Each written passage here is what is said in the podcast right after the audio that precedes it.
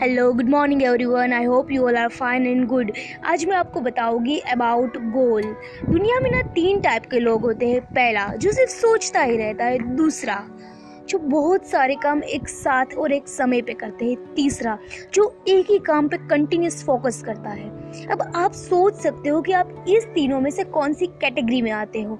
जो पहला इंसान है, सिर्फ़ सोचता रहता है, वो कभी कोई एक्शन नहीं ले पाता है।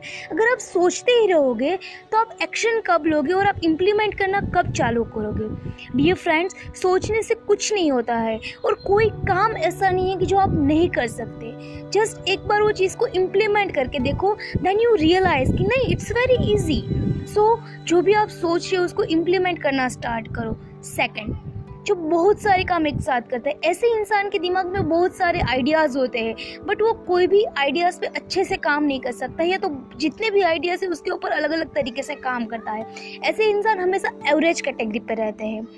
तीसरा जो अपने एक ही गोल पे और फोकस रख के काम करता है, ऐसा इंसान बहुत इजीली सक्सेस बन सकता है। क्योंकि उसका एक ही गोल होता है और उस गोल पे वो हंड्रेड परसेंट फोकस करके काम करता है। ठीक है, उसको थोड़ा वक्त लगेगा सक्सेस बनने के लिए बट एक ना एक दिन उसको सक्सेस ज़रूर मिलता है। सो गाइज़ जिस यू थिंक कि आप इसमें से कौन सी कैटेगरी में आते हो और एक्चुअली आपको कौन सी कैटेगरी में रहना है और उस पर आपको फोकस करना पड़ेगा।